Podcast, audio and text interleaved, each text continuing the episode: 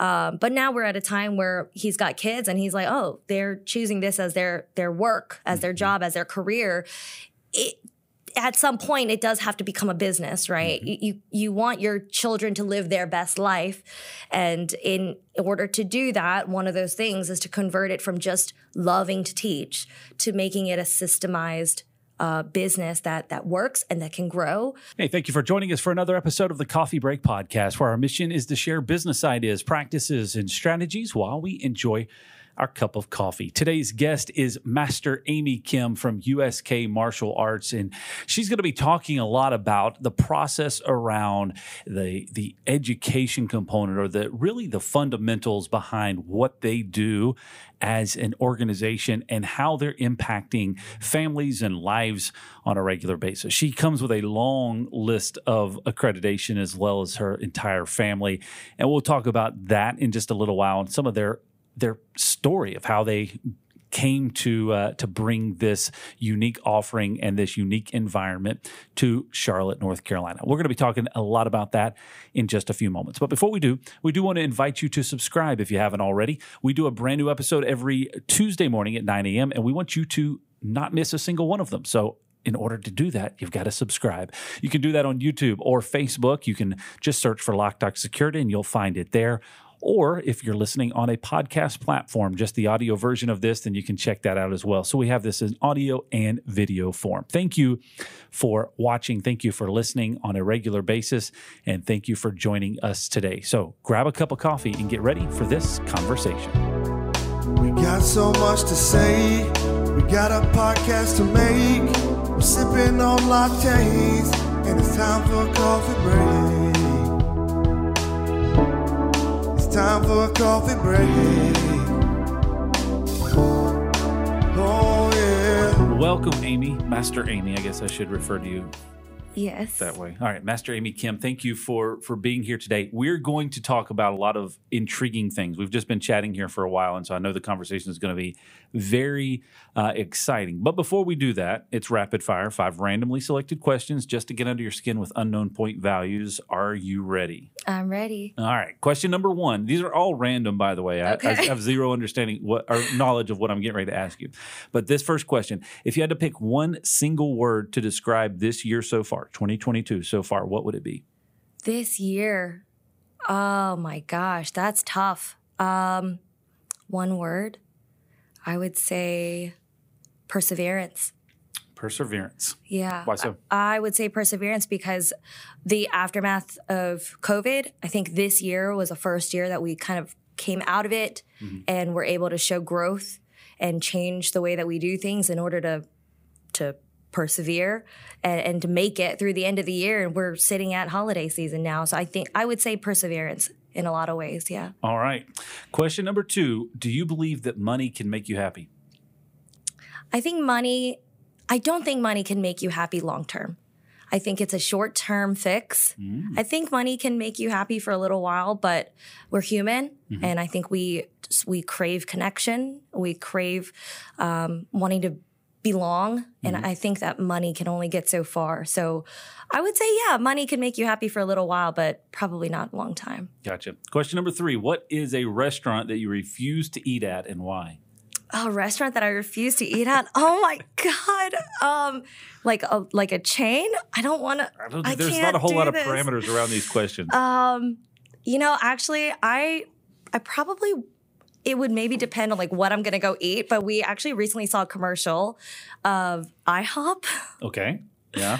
Um, they were their commercial like you think IHOP and pancakes and breakfast, right? But the commercial I literally saw last night. It was salmon, Oh, yeah. I- and I, I probably wouldn't go there for that. No, I would. I would Yeah, uh, I- wholeheartedly agree that that would be a bad choice. Yeah, I I mean I think that salmon probably isn't my go-to if I was going to IHOP, but I recently ate at an oyster house, okay. and the meal that was provided was mashed potatoes, green beans, and fried chicken. Really? So At an similarly, oyster house. yeah, similarly, uh, would not go to IHOP for salmon. Typically, you would not go to an oyster house for. I also fried have this chicken. weird thing with seafood. Um, if it's like more than three hours from a beach or like some sort of water source, I don't really um, feel pulled to go. Even if it's not actually coming from that water source. I don't know. I want to believe that it's coming from that source, but I I kind of have this weird thing Yeah. with seafood. Yeah, fresh fresh caught. It was. Oh, you know what? Come from that water. I actually there is somewhere I will Okay. never go. All right, here we go. It's Burger King. All right. I got food poisoning there when I was nine years old. I was at a competition Mm. for martial arts, and I it was this French toast Yep. stick or something, and I was scarfing it down before the competition in the morning, and I got sick. I couldn't compete, but we went with a whole group of um, of my peers, Yep. so I couldn't even leave and go home. I was like curled up in fetal position in my mom's suburban for Oh, wow. like nine hours in the heat. Like I was. I was puking. I I was sad. I missed the tournament. I worked so hard for it. You know, I was like, I I really I, I can't do Just Burger King. And so experience. even now, like I mean, that was when I was nine years old. Yeah. So now I'm still like, I'll see a Burger King sign. and I'm like, no, Nope. absolutely not. I remember years ago, and we could probably go on and on about restaurants, but I remember years ago, this was actually when my wife and I were dating, we pulled up to a quick service restaurant and there was a, a mouse sitting on top of the speaker No. to take to take the order. And we were like, yeah, I mean it's outside, but also this is just not probably Oh, a good no. sign. We're just gonna not go there anymore. God, no, I, I don't know what I would have done. All right. Question number four. I think this is four. Question number four. What is an interesting fact that you recently learned? a recent fact that I learned. Mm-hmm. Um, I did not know. One of my students told me yesterday. Um, Uranus has um, rings, but they're invisible for the human eye. Interesting. You'd have to fact check that. I got that from a nine year old, Yeah. but he was learning about space. He seemed very confident. He, he was very statement. confident, and he waited forty five minutes for after class to end to tell me. Oh, So I would like to believe that That that he paid something. attention enough to remember it. okay. Uh, question number five, last one. Is there a place that you have zero desire to visit? And if so, why? Zero desire to visit. hmm Um,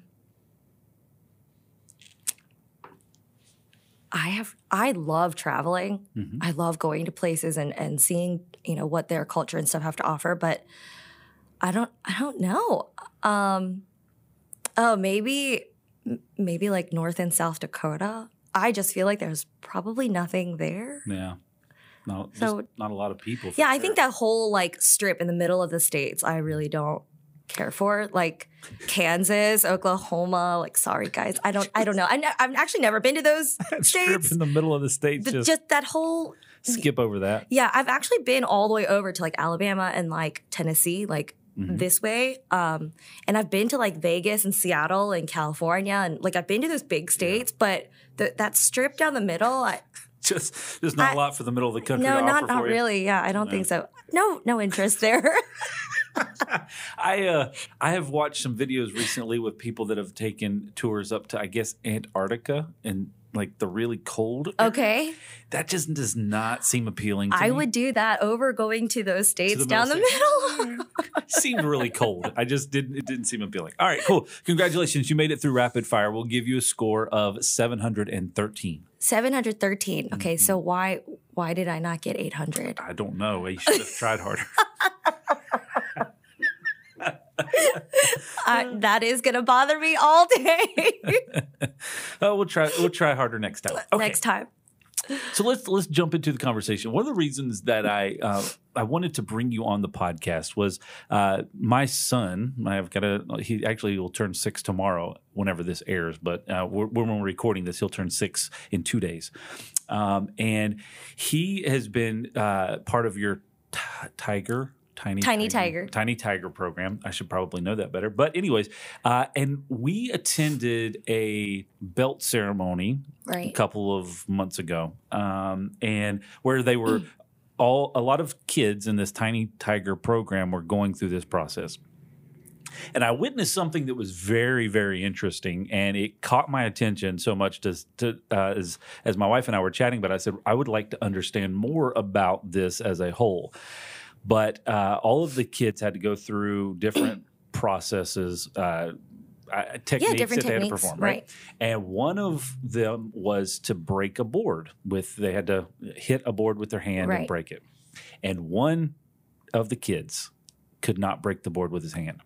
And as the the the whole class was kind of going through and it ended with this one kid. I don't know, he might have been 5 years old, something like that. And he was the only one that had not been able to break the board Mm-hmm. and the whole room there had to have been 40 50 people there were in here there were a lot of people. Yeah. the whole room just kind of got dead quiet and everybody's sitting staring at this little five year old that's trying his hardest Yeah. to break a board and the that that part of it was just like kind of eerie to begin It with changed the tone real Oh, yeah. quick, right? I was like, okay, what's going to happen here? It's is why we have everybody break the boards like simultaneously so that we can keep the motion going. Yeah. But um, I totally just hit the mic. No. Um, but yeah, when sometimes that happens, right? Yeah. Like everybody does a great job and then this one kid, he's actually been struggling for the last like two, three minutes, Yep. but now everybody's done. Yep, everybody's And now it's just this one kid, and it the tone, it, it happens every time. Anytime that happens, Yep.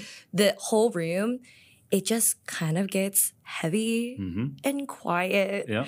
And it's not like that, yeah, you got it. Like it's not that like clap and Yep. uh, you know celebratory tone anymore. And it we don't make it that way, but Yeah. it just it just changes. It pivots. Well, every everybody kind of just s- stood there or was in kind of the shock of, okay, what is going to happen? Uh, Let me. I guess I'm from a narrative standpoint. My mind was going, what's going to happen next? You know, how is this going to be resolved? Right, right. This kid starts tears coming down his eyes. If there's 50 people staring Mm. Oh, yeah. at him, he's five years old and he can't break this board. Oh, And I'm like, okay, how is this going to resolve? And the intriguing part about this, the thing that really stood out to me was you addressed the issue. All right. And this is one of the things like when you look at in life in general and in business in general, people a lot of times when hard things happen, people just want to sneak out of the room, walk away, Disappear. disappear, not address the Sure. difficult thing. And you uh, were it, right there in front of them and you said, "Hey, we're going to do this together." And you didn't lower your voice. You didn't. You you talked to him as he was a human being and in natural state, and said, "We're going to get through this." And you encouraged him through the process and navigated it while everybody was observing. And to me, that just showed like a high level of, I guess, leadership, a high level of discipline that said, this is this is something that people need to understand and people need to learn because it is so it would have been so easy to just say okay well we'll try it later and walk away from it and just keep on trucking because everybody else was there. But the fact that you stopped addressed worked through it and got the end result was a commitment to the process that i think is something that is abnormal in life right now that was a long story and a Right. statement asked the question why was that important Uh, why was that important to me or to that kid? yeah I think you know it's kind of a multi-layered layered question. Um, when we do belt graduations, are obviously we have this belief that um, as instructors, we know what we're teaching. And we've taken the time over this quarter to get to know this particular student. sure And we've worked with them at least two, three times a week and um, helped to hone in on those skills and improve those skills enough to place him in front of his loved ones and demonstrate and earn his next belt.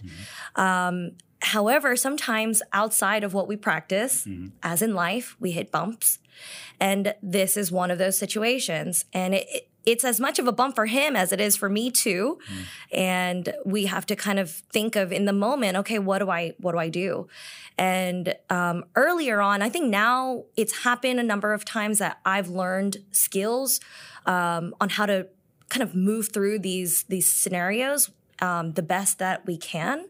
Um, not that it, it works all the time, but we just we do the best that we can given the circumstances. And I think this particular moment, um, this boy was all about it too, mm-hmm. right? Like he, I don't know if you got to see him before that, but he really did so well that whole morning. Mm-hmm. And he toughed it all out and he was screaming loud and showing good spirit and he was really into it. And then it was that board breaking he was all about it. Mm-hmm. And then the first time he hit it it was not hard enough. And then the second time he tried again the third time he tried again and it started to hurt. Mm-hmm. It's like a half inch thick you know Yeah. board um, pl- piece of wood. So now the mental thing is kicking in for him. He, again five years old and he's getting all into his head. Mm-hmm. I can't do this. Mm. And i could see his eyes change. I could see his eyes water. Mm-hmm. And he's starting to realize it's getting quiet. I think everybody's looking at me. I'm getting embarrassed.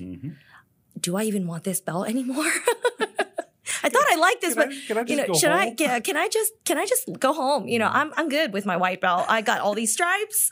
I'm good. You know, um, and it, he's starting to realize, like, okay, I I either do this or I cry, or you know, what what do I do? Everybody's staring at me, Yeah. and even though he's five, he's processing all these feelings, and I think that's something that for us as adults have a hard time. Um, kind of making the connection. We were all once 5 but now not being five, when we see a five year old, we don't really know what they're going through. We Yeah. can't. We don't seem to remember when we were five. Oh yeah, I was like that too. Sure. In the moment, at least, we're not like that, right? When we see that five year old, we expect much more out of him, and we forget he's only five. He doesn't even have the he doesn't even have enough words in his vocabulary yet to describe what he's going through right now. Yeah. So they cry Yep. just like a baby. Mm-hmm. They don't know how to talk. They cry. Either they're hungry, they need a diaper change, they're sleepy, they're hurting, they're, you know, something is wrong. It's the same thing for our five year olds, is how we see it, is there's still so much developing in every outlet of their life that when something like that is placed in front of them and they fe- they do feel pressure, they do feel their environment around them change and they start to get tense.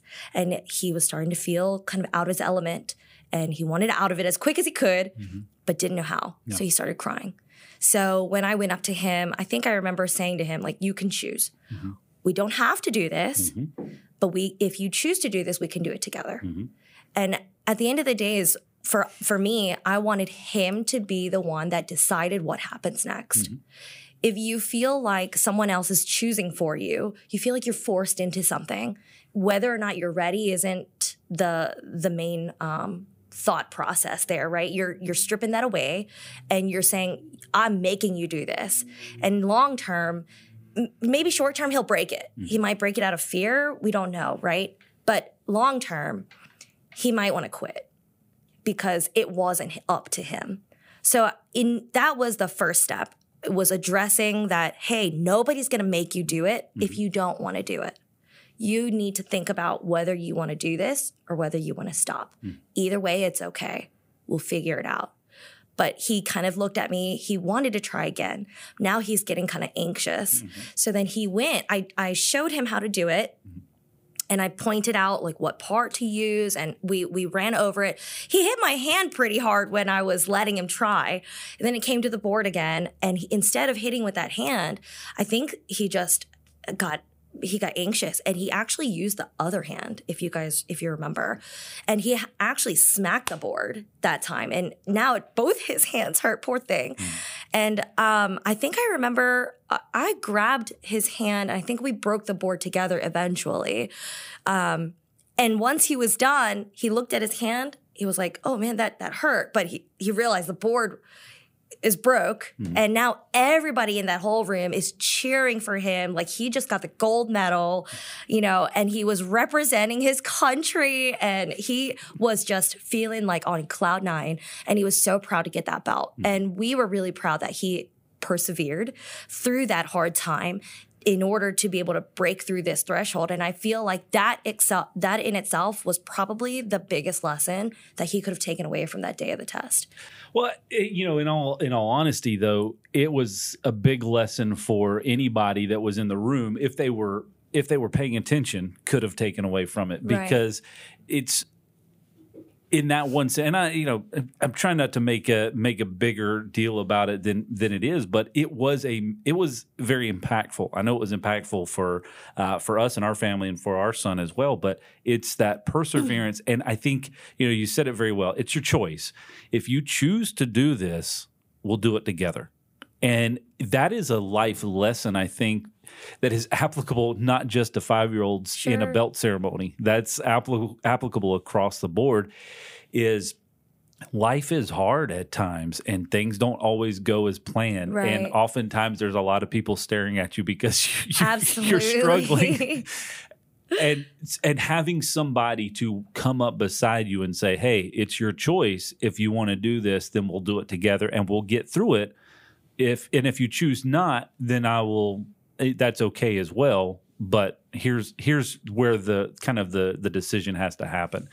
So when it comes down to that from a day in day out perspective, because you have a a you have a school where you're teaching kids and you're teaching adults and you're you're trying to develop this level of discipline what are some of those challenges that you have seen not just in in kids but all the way through the spectrum of the students that you have come through your doors I think the thing that's hard when a student of regardless of whatever age comes into our school and they start training, i think at first everybody thinks it's about being physically fit.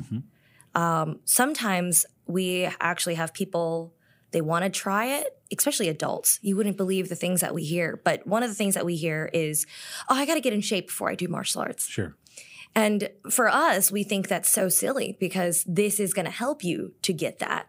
You don't have to be fit before you come here. This is where you learn to do that. When you learn to do that, that whole process of becoming more fit in whatever way that individual feels like more fit looks like to them mm-hmm. Um, they're they are going through these experiences that are helping them to get there. And the bigger picture with martial arts is the philosophy. And it's the life lessons that we are able to gain and take away from each class that we come to. Whether it's learning how to do a punch learning how to defend themselves against somebody that's coming to harm them um, whether it's getting better grades at school for kids, um, having a healthier relationship at home with their loved one or their their sib- their kids. Um, martial arts is in a weird way it taps into all of these different aspects in life because the structure that martial arts provides um, it, it's coming in and there's an expectation that you follow these certain code of ethics. Um, there's a line of expectation where you have to follow someone's lead. Um, that instructor has the ability to pull your energy and to come and kind of get deeper into you and kind of become a ghost inside of you and move your body and helps you to recognize and kind of reawaken. You've always had things like this in you, but the martial arts teachings and the philosophy helps to awaken those pieces and helps you realize, oh, I am strong. I am capable. Um, and those are things that in more nowadays in today's society, I think that we really need is a place where we can go, feel like we can grow without judgment, a place where we can go and feel like these people are really cheering me on, not just to get my next belt, but they're celebrating life with me and all these achievements. And, you know, we have students that have surgery, they have to take a break for four, five, six months. And instead of quitting, you know, we're calling them, we're checking on them. They're coming to the school six months later, they're still back in again in uniform. They might have to redo some things in the process, but teaching people not to quit, I think is so hard. Um, but that lesson is what we think people can really take away into other places in their life. Um, you know, when things get hard nowadays, we just want out. Um, you know, things get hard and we just want to either give it to somebody else to do or we want to run away or we want to put it under the rug as deep as we can and maybe not have to visit that ever again. Um, doing hard things is a part of life. And in martial arts, doing hard things could be the sparring. It's like the the fighting piece of it, right? Um, it, doing hard things could be the board breaking. Um, it could be speaking up when you're a black belt and you have to do your black belt speech and you have to talk about your experience for the last four or five years that you've had in front of people. Um, I think uh, addressing those fears that we have is really important. I think that's a skill that we can learn to improve. And I think that when people come to our school, those are some of those things that they gain if they stay long enough, right? Sure. If they don't quit. Um, but even for us, sometimes things will get hard, and you know the kid will get a bruise here or there, and they want they want to quit. Um, it is a contact martial arts. It's a contact activity. Um, it's kind of odd that you the injuries that you get related to martial arts is not as common as relate as injuries that you get with like football, soccer, and things like that. But the media has portrayed martial arts as fighting, and so it just comes off ag- really aggressive. Yeah. And that doesn't help when we're trying to fight the battle of persevere and endure and grow and you know push through and you can do it. And that's all really great words, but it's really hard when you've got a kick coming to the side of your face. You know, it's that's very hard when you go home after class and you've got bruises or cuts or um, you know you you broke the board after like four or five tries or you've got a welt like on your wrist you mm-hmm. know? All of those things are hurdles that we have to overcome and if we relate that to real life you don't just quit at life. Mm-hmm. You find you you adapt. You find different ways to be able to achieve that goal that you had. You don't just put it away right? And if it means something to you you will find a way to make it work. Um, and that's the same for us too. Our students that are at our school regardless of age they're coming to us in different phases of their life and they're coming in different um, situations and conditions. And if we just said hey you're not the ideal fit of a student you got to go somewhere else we're not really servicing them right? We're not teaching them how they can be better because we're already saying you're not good enough or you're not the right fit and so that's something I think as martial arts um, provide that martial arts provides is different too. Um, you can come in any shape and size, but martial arts is something that everybody can do. Yeah. Managing your facility, properties, and projects is hard enough. Trying to find an emailed quote in your overflowing inbox is just one more annoyance, especially if there are multiple versions. We're working hard to make your life easier by providing all the information you need in one place. Now you can request service at a date and time that works for you. And we're making it easier to see quotes and materials needed for specific openings, including photos, so that you can approve everything from the convenience of your phone or computer. Log in to start using it now. Visit customer.lockdoc.net. I want to jump back real quick because I know we jumped into this pretty heavy at the start and just kind of give a quick introduction and maybe not so quick, but a, an introduction uh, to to the school and to your dad because this is a is a family business that was started uh, and and is carried on. So give us a quick a quick um, snapshot of that. You were you were sharing some of this story before we started uh, recording about how your dad was an was an immigrant and you know you so we just talked about persevering and not quitting when things get hard right. tell us a little bit about the story about how how this whole thing came to be Yeah. So my dad started. Um, he started martial arts when he was four years old in a small town in South Korea. Um, to be honest, he was raised by a single mom and didn't have a fatherly figure. He also doesn't have siblings. I think his mother thought at the time, one, let's keep you out of trouble, and two, you need somebody to help um, guide you. That's not me. Um, and so she took him to this small town. I don't know how she found it, but um, he started taking martial arts there. And I, I think from what my father has shared with me many times, he loved it since day one. He found like he felt like he felt something um, was connected. He felt like the people there were gonna be there for him. He felt like he had a support system. His instructor um, really pushed him. And I think he needed somebody that was not his mom that was kind of in his corner.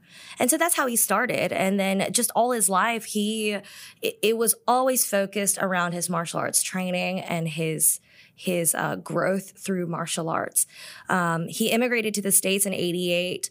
Um, it was for um, a championship, like a tournament. My father got uh, Korea world champion, I think, in 89. In 1990, the year that I was born, he actually got world champion. He was doing all these competitions at the time. He was um, in his prime, in his like early mid 20s. So he was probably flying around, you know. Um, he, he said that back then his waist was 27. So he uh-huh. was just, he was really thin and lean and muscular and fast. Um, he was, my father's not very tall, but he knew that he could still use his height to his advantage. Mm-hmm. So he took his martial arts training into a way that fit his his frame Yeah. Um, when he came to the states in 88 he tried all sorts of jobs just to make money because he didn't have enough money to open up a school back then. No. and i think life was hard you know as an immigrant um, not knowing any english. He said that he came to the states with 100 bucks in his pocket. Yeah. um, didn't really know anybody couldn't speak the language didn't know the culture didn't know what to do where to go. He just knew that he needed to make money. He wanted to still do martial arts um, but very restricted to things that he could do. Life was hard. He was young. He was in love with my mom. Came back to the came back to our homeland and told my mom, "Honey, this is too hard. I I don't want to leave. I don't want to. I don't want to go back." Yeah. And then they created me. And my mom said, I'm pregnant. You are going to be a dad. You have got to make money. Mm-hmm. We need we need to prepare. She sent him back against his wishes to the states and he um, opened a school there. He his first school was not even a thousand square feet. It was in the basement, in the back of a building of an Italian restaurant, which I believe in Pittsburgh is still there to this day. um, and he he had his first school, but uh, there was no signage. There was no money for advertising. My father would put his uniform on and stand in the grass of the Italian restaurant by their mailbox on a street where people are going 55 miles an hour with no signal lights and just train. Yeah. That was his advertising method. And um, he he said that his first student drove by, turned around, and said, "What are you doing?" Yeah. What are you doing out here? My dad didn't know much English. Yeah, you you got my attention. My dad didn't know much English. Apparently, he said, "You come here now. I teach you." Yeah. And something like that helped him blossom his first student. That student helped him to grow the school a bit more and bring more people in. And he had a little school, I think, like seven, eight hundred square feet, just like concrete flooring, and uh, he had three hundred students Wow. over the time. Yeah. Um, during that time, my mom and I immigrated to the States in 91, and um, that was kind of how we started our family. Um, my sister was born in 92 in Pittsburgh, and then we moved to Charlotte in 95. My mom said, we, we need to move because it's too cold. Yeah. She, she didn't like it, so we moved, and we have been in Charlotte since. But martial arts has always been um, the whole, it's been our family's glue. That's been how we we grew up. And your dad is a stout dude. Like he My dad, he if he didn't do martial arts, I believe he would have probably been a bodybuilder. yeah. Um he is five foot three, I believe, um, but he is stocky. I Oh, yeah. mean, he. I always joke around. I don't know if there's an actual term for it, but I just tell people my dad has muscle on muscle. I would agree with that statement. They if he flexes his arms, um, there's he's got this huge bicep muscle, but there's like another muscle that sits on top of it, and to me, it looks like an egg. I don't know how he develops those muscles, but he is so. I, I mean, I, I have no idea. He probably lives at the gym. People think he owns that the gym that he goes to work at, um, which I think he he, He probably enjoys. too, yeah. I think he thinks it's funny, but um, my dad loves lifting weights. Outside of martial arts, it's probably the second thing that he loves. Mm-hmm. Um, in a way, it's actually the thing that's kept him alive. My father, um, he he trained again since he was four. It's all he knew. And when he was in his early forties, I think my dad had to have a hip replacement. Hmm. And um, it was put off as long as they could. Sure. And it was so bad. He had to get a hip replacement. It was a total hip replacement. Mm-hmm. They were, we were told about maybe six to eight months and he'll be good. Mm-hmm. And that process took much longer. Oh yeah. Technology is great now, but it wasn't as advanced, I guess, still when he got it done. Um, his hip replacement surgery was done, but it was the mental aspect that kind of took over him. sure. Yeah. Um, there was a lot of medication he had to take for the pain. Mm-hmm. Um, his skin wasn't good. You know, the medication's not good, right? So um, he, he just he felt like he wasn't himself. Hmm. He didn't like that. He had a hard time accepting a knife had to be taken to his body to make corrections. And he was told by many doctors he wouldn't be able to do martial arts the way that he used to ever again. And for somebody that that's all he knows, I think that's like literally taking soul Yeah. out of his body. And he, I was only 14, 15 at the time, and we had four schools Wow. at that time, four locations. Um, and to be honest, it's not, if you ask any member of my family today, it's probably not our favorite part Sure. of our of our family's memory. But um, my father went through some um, mental, um, you know, toughness. It, it was really hard on him. I think that he was probably depressed and he was going through this really tough time. Um, he also maybe felt like he couldn't provide for the family. He was always the breadwinner, Sure, yeah. right? Um, and then seeing my mom kind of having to go and run off to one of the schools and teaching classes. Although he loved to see her in uniform, it wasn't for the right reason. Mhm. Um, and I was always very studious at school.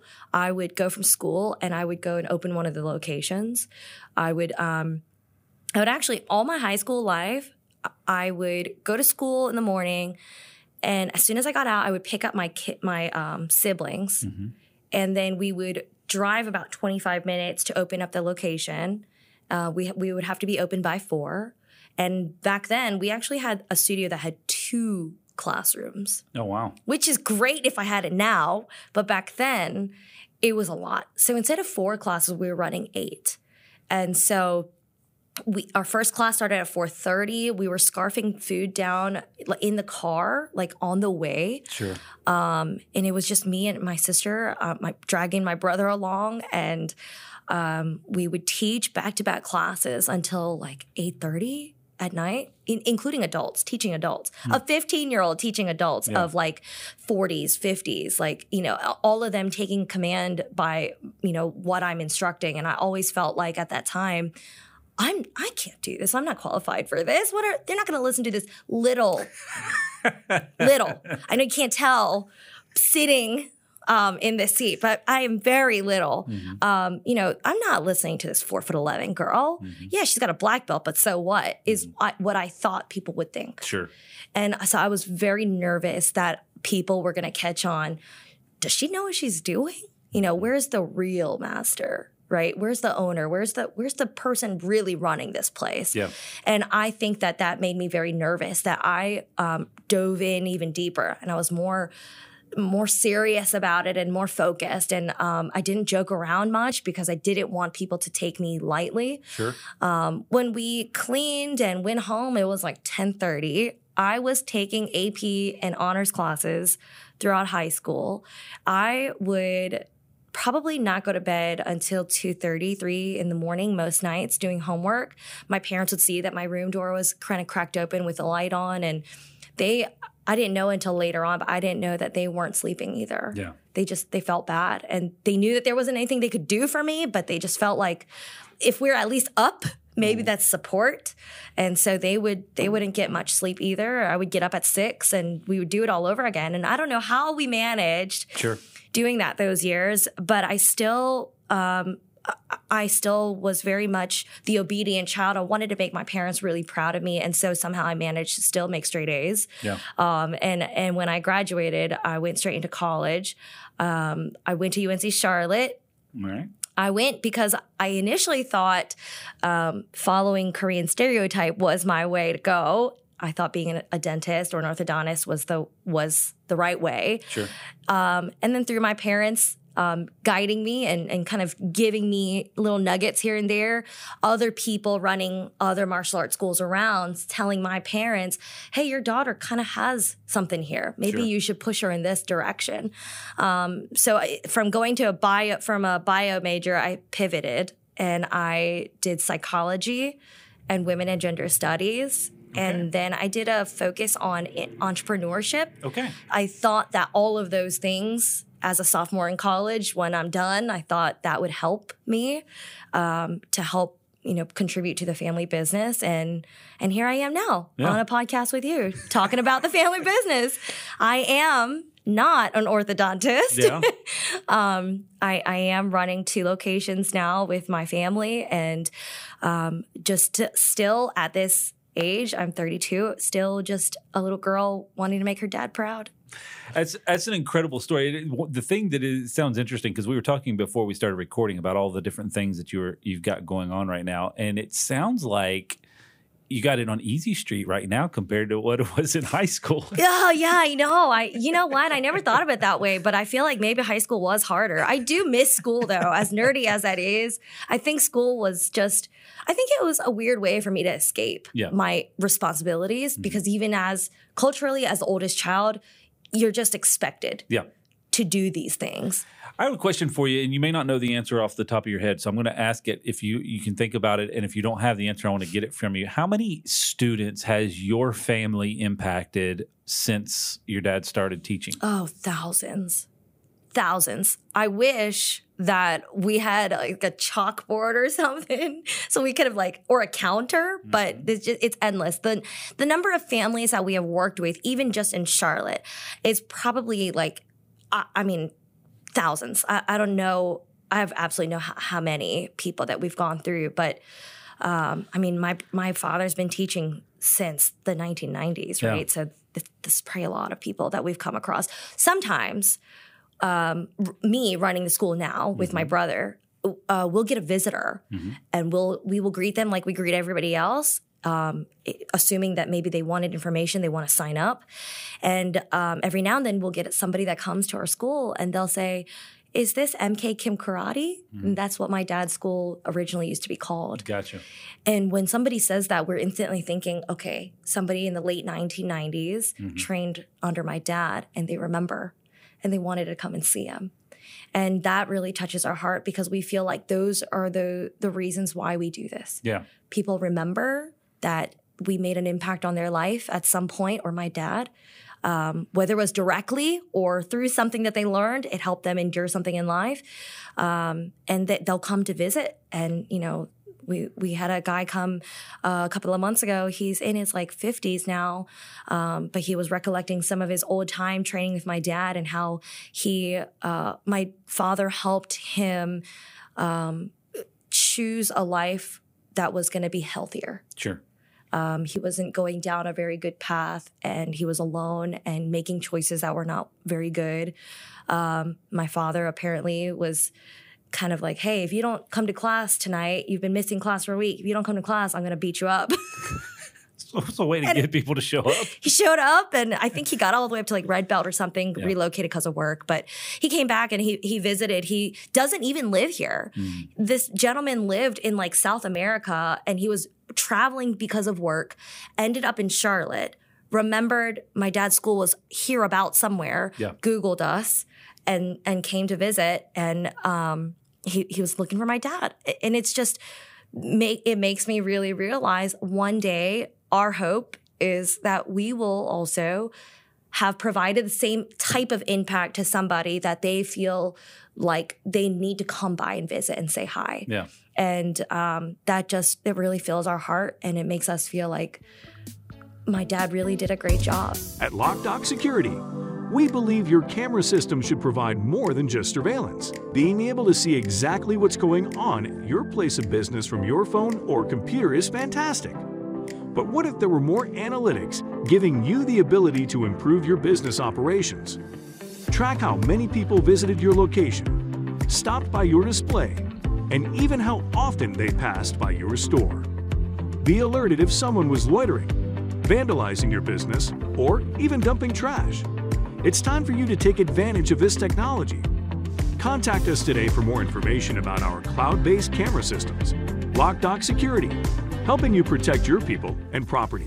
It would be an interesting statistic to see because just of the stories that you've told, there's got to be tens of thousands of, of people that you've impacted or indirectly impacted that your your family as a whole will probably never even realize because of, of, of the that kind of legacy. But it turns into this this oh, this business that your that your dad started and kind of just persevered to get going. Now it's transitioning over to the next generation with with a kind of foundation that's there. So now where is this thing going to go? Like what is the the the longevity of what you can build off of this because you're not starting out from specific from scratch. You've already got a foundation to begin with. Now you, it's we there's a lot different possibilities built out of this. There are there's so many possibilities now. I'm really grateful that my dad um, built up to as as far as he did in order to provide this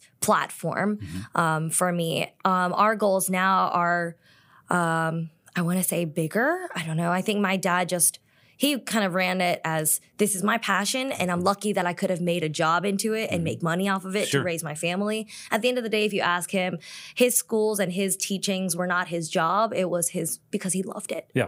Um, and it was just very convenient. He was able to put the two together. Yeah. Um, but now we're at a time where he's got kids and he's like, oh, they're choosing this as their their work, as their job, as their career.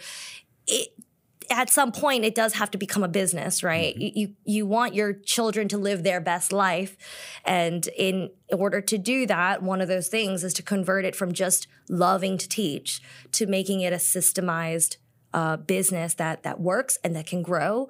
Um, so the longevity is there for many years to come. Um, our goals now are to have. Uh, we have this. My father and I have this joke that we want a school at every 485 exit All right. um, which is a lot. There's a lot of exits on 485, but um, my goal was it um, before COVID, at least, was in the next five years was to have five schools. We have two right now. We're getting our um, plans ready for the third one. Um, I think that we could still reach that goal that I have of the, the five schools. Um, I want to say that I don't count the two, three years of COVID. We'll just kind of wash that. Yeah. It just kind Um, of So I think we're still kind of in a good place. Um, but we do have this huge dream um, of having our own building. We kind of want to make um, a private school where martial arts is some of that core uh, curriculum. All right. Um, I think that a lot of schools nowadays they're so focused on academics Mm-hmm. that a lot of kids nowadays miss out on um, important lessons that they can learn growing up. Right, whether it starts from um, how do I get back up when I fail Mm-hmm. something. Um, you know, what do I do when things get tough? Um, how do I apologize to a friend? How do I make a new friend? Um, you know, how do I how do I go about doing more than one activity at a time, right? Time management. Um, I think that those are some things that school isn't able to teach kids anymore because they're so focused on their GPA and their grades and um, and it's not just here in the states, right? It's I can't speak for other countries, but in South Korea, it's all about education, and there's no life. There's no childhood play. There's nothing where the kids can go and enjoy and be a kid anymore. And it seems like that phrase becomes more and more foreign the more and more the time goes by. Just be a kid. Yeah. And if you told a kid to be a kid, I don't know if they know what that even would mean nowadays. Um, the kids, when we teach them, I feel like they don't have, um, I feel like they're lacking some grit. They don't have that um, toughness in them. They get a scratch and they're like, I quit. You know, they fall and they're, they're embarrassed. They cry. Somebody laughs at them. They're like, I don't want to do this anymore. You know, I hate this. I want to do something else. So we see a lot of kids coming into our school. They, I ask them, have your children done other activities before? And they've listed soccer. Oh, yeah, volleyball, baseball, piano, dance, gymnastics. And I'm like looking at their form. I'm like, and your son's four? your son's four. I'm like, that's really great. You- But they, they don't, they didn't, did they learn anything? Yeah. We don't know, right? It's just too much Busyness. too much busyness. Yeah. And so I feel like even with kids, you know, trying to teach kids um, life lessons is something that martial arts can do. And that's why we want to tie martial arts training into a school type of um, model where they can where they can learn those skills and I mean even proper um, just mannerisms, right? We we see kids now they they even adults to be honest, I think the adults are worse. Um, nobody knows how to apologize. nobody knows how to be accountable for their actions when they do something wrong, whether it's at school, whether it's with a friend, whether it's with their husband or wife, whether it's um, at their job or dating. Right. It doesn't, it seems like in every aspect in the life, when you look now, we don't know how to say, I messed up. That's on me. I can do better. Can I have another chance? You know, and nothing like that anymore. It's just, okay, fine, I'll just go over here, you know, or um, I'm not saying sorry, you know, or he he did it first, right? It's we're always pointing fingers at the other. Um, and same thing with the kids all the time. They they're they'll push each other around and and I'm like, okay, what happened? Right? Let's let's lay this out. Talk to me. We talk about this, we talk about that. We see what was in alignment. And then we we do the apology. Like, sorry. Like how do we say sorry, guys? You got to say what you're sorry for, that you feel that you feel bad, mm. that you would like to still be friends. Will you forgive me? Right? There's steps to apologizing and kids just don't know how to do it. And who's going to teach them? Who will teach them? Mom and dad are working all day now too. We're Yeah. living in a country where both parents have to work to supplement the kids being able to do these activities. Where where do these kids learn these things then and at what age then are they responsible for their actions? Right? When adults are doing the same thing, right? Yeah. So, and I think those are those lessons that are really important. Well, it's a cycle uh, that that continues to kind of repeat itself. And what what you're working with right now is having the opportunity. I'm, I'm imagining having the opportunity to impact those lives, start to develop a certain uh, aspect of in in a, in a small sense, right? And so the more that you're able to scale this business, the more that it's functionally scalable, then those are just more families that you can impact, more lives that you can impact. So I, what I just heard you say through a lot of that process was your dad built a a lifestyle business, something that he could do, something he enjoyed, something he could provide for his family. And now you're coming in and trying to take it to a scalable business model. What have been the biggest challenges that you've had through that transition? My dad. he would know it too. Yeah, well- it's my dad. We clash so much. Yeah. Um, you know, like if I want to do something this way, it, it's super simple. Um, you know, how many ads do you look at now that are on your phone versus print? Sure. It's almost obsolete, right? Um, you don't get coupon magazines anymore, and if you do, they go straight. I'm sorry, but mine go straight in the recycle, I or in the trash. It I don't even look through the pages anymore. Um, I used to look through the pages because I wanted to know what other martial arts schools were doing Sure. ads. But nowadays, I just looked through it so I could see my own ad. yeah, I just want to, yeah, you know, I want to see that our ad came out nice, you know, but there's just no such print ads anymore. Nobody does newsletters, right? It's just not a thing. Um, my dad came from a generation where that was the biggest way to get people to come in. Gotcha. So even now, he's like, we need to put out an advertisement. I'm like, we do. It's on Google. Yeah. you know um, they're they're all intertwined on the internet right there, there's such thing as cookies my dad's like what's that you Yeah. know um, we have we have the the keywords the ad words you know all, all those things that that the internet now provides ads on facebook ads on instagram and um, my dad's like no like we need a print like a ad and he we still sometimes go back and forth about that Yeah. that's just one of the many things that we kind of butt heads about is I'm in this generation, he's in this generation. We're trying to mold them together, but we do still have the same goal. Yeah. We still have the same vision and the same dream and the same um, end end goal here. But the the, path way that we get to it is just a little bit different. And he sometimes still is very firm uh, in his ways. And um, if if I can, I will bend and um, I'll try to mold it in a way that it can appease the both of us. Um, but sometimes we will have two, three day conversations about the same thing. Um, I win at the end, but uh, but yeah, sometimes I think that's the biggest thing Yeah. is when you have somebody that knows what he's doing. He's he's a for sure thing, Yep. But it just doesn't work in today's time as much as it did when he was raising us. Sure. And I think that's kind of hard for him to recognize, and and he thinks that because he doesn't see it, Sure. that the ads aren't there. Yeah. Um, we also, uh, um, I think, technology all around we butt heads about. We do everything on the computer. Our memberships, our attendance, our retention, all of it. Um, he did everything by pen and paper yeah. You know, attendance cards, he would mark the date that they would come with pen at the end of the day. And, you know, 300, 400, 500 students, that, that takes Oh yeah. a good hour of your night. um, so he, so things like that. I think um, productivity wise, how we can make things more efficient and not take away from the quality. yeah. um, or the experience. Those are some things that we will kind of kind of butt heads about.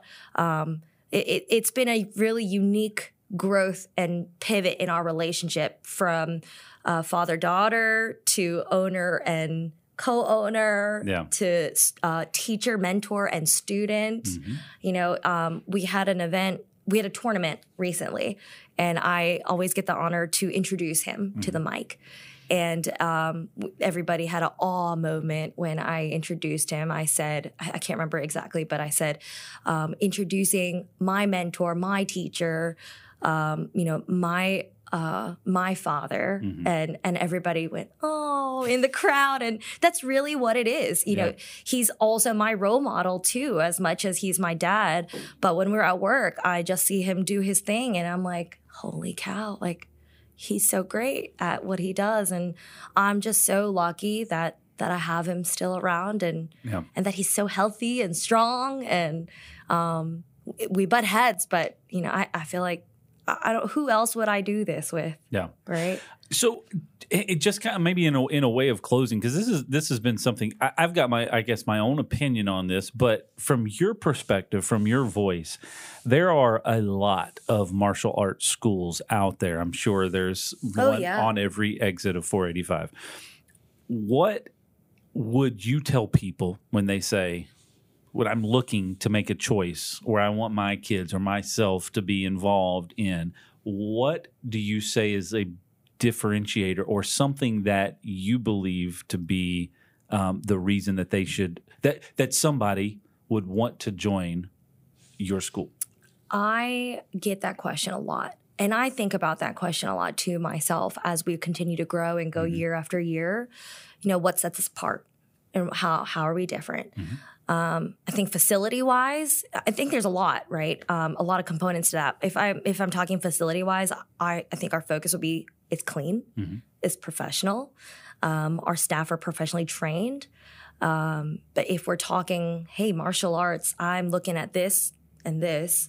Why? At the end of the day, not the studios, not the you know, not the lesson. Why? Why would I come to you guys? And for us, we hope that when people come to our school, they feel like they belong here. We want them to feel like they have a family in us. Um, we want them to feel like we are genuinely interested in their life, in their growth, in their failures. We want to extend out our hand and we want to be next to them and we want to help to guide them and cheer them on, lift them up when they need some encouragement. And um, I think, I feel like when people sign up at our school, they get a team, they get a family, and they get um, they they get that extra connection that we seem to not have um, nowadays. Right? We're connected to our phones and tablets all day. Uh, we think that we are connected, um, but we're more disconnected the more that we have technology. We don't have the warmth of of um, of somebody, right? Of of a family member or somebody that's a coach that really guides us, not just in martial arts, but in life. When something doesn't go right, somebody to say, "Hey, you're doing a good job. Keep it, keep going," or "Hey, why don't you?" Why don't you try this instead, right? And somebody that kind of says, "Hey, take a break, right? Pause, reevaluate, things like that." Um, that's how I feel like I see our school is when people come to us, they will see they gain family, they gain a team and a tribe, right? Somebody to rally around them uh, when life gets tough. Yeah. I, I heard you say a couple of things throughout our conversation today. You believe in encouragement, you believe in discipline, and you believe in perseverance. Those are some key factors that I pulled away from our conversation today. Well, I appreciate your time here. This Thank you for awesome. having me. It was fun. yeah. I hope to come back so I can get more points on that rapid fire. That's all I've been thinking about all morning. we'll let we'll we'll give you another try down the road. um, if somebody wants to get a hold of you, what's the best way to do that? The best way to do that is going to be to find us on Instagram or Facebook. It's USK Martial Arts. Um, or you can email us at uh, uskmartialarts at gmail.com. Amy, thank you for joining us today. It was a, a real pleasure to chat with you and learn more about what you guys do, hear more about your story, and information about uh, what you're doing and impacting lives on a daily basis. For those of you who are watching or listening for the first time, please subscribe. We've got a brand new episode every Tuesday morning at 9 a.m. We don't want you to miss a single one of those. In the meantime, make sure you check out USK Martial Arts. And we will see you next time right here on the Coffee Break Podcast.